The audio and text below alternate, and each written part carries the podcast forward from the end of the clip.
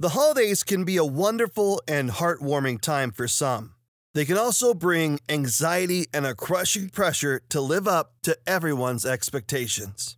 That weakness can lead to feelings of shame and despair, causing us to hide away from God and others. But the truth is, God knows our weakness. Compassion is at the very heart of who Christ is. Jesus is the one who comes alongside us, regardless of our circumstances, to help us when we call upon his name.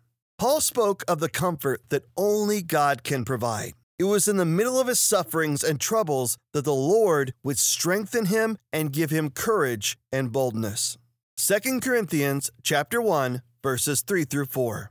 All praise to God the Father of our Lord Jesus Christ. God is our merciful Father and the source of all comfort. He comforts us in all our troubles so that we can comfort others. When they are troubled, we will be able to give them the same comfort God has given us. As Christians, we're not just meant to take in the compassion of God for ourselves. Jesus empowers us to extend the comfort that the Lord so graciously gives us to those around us. Compassion is not just a supernatural gift we receive, but one we give as well. I pray you embrace God's Word. Thanks for joining us on Honestly Radio. Embrace Jesus Christ, embrace true purpose.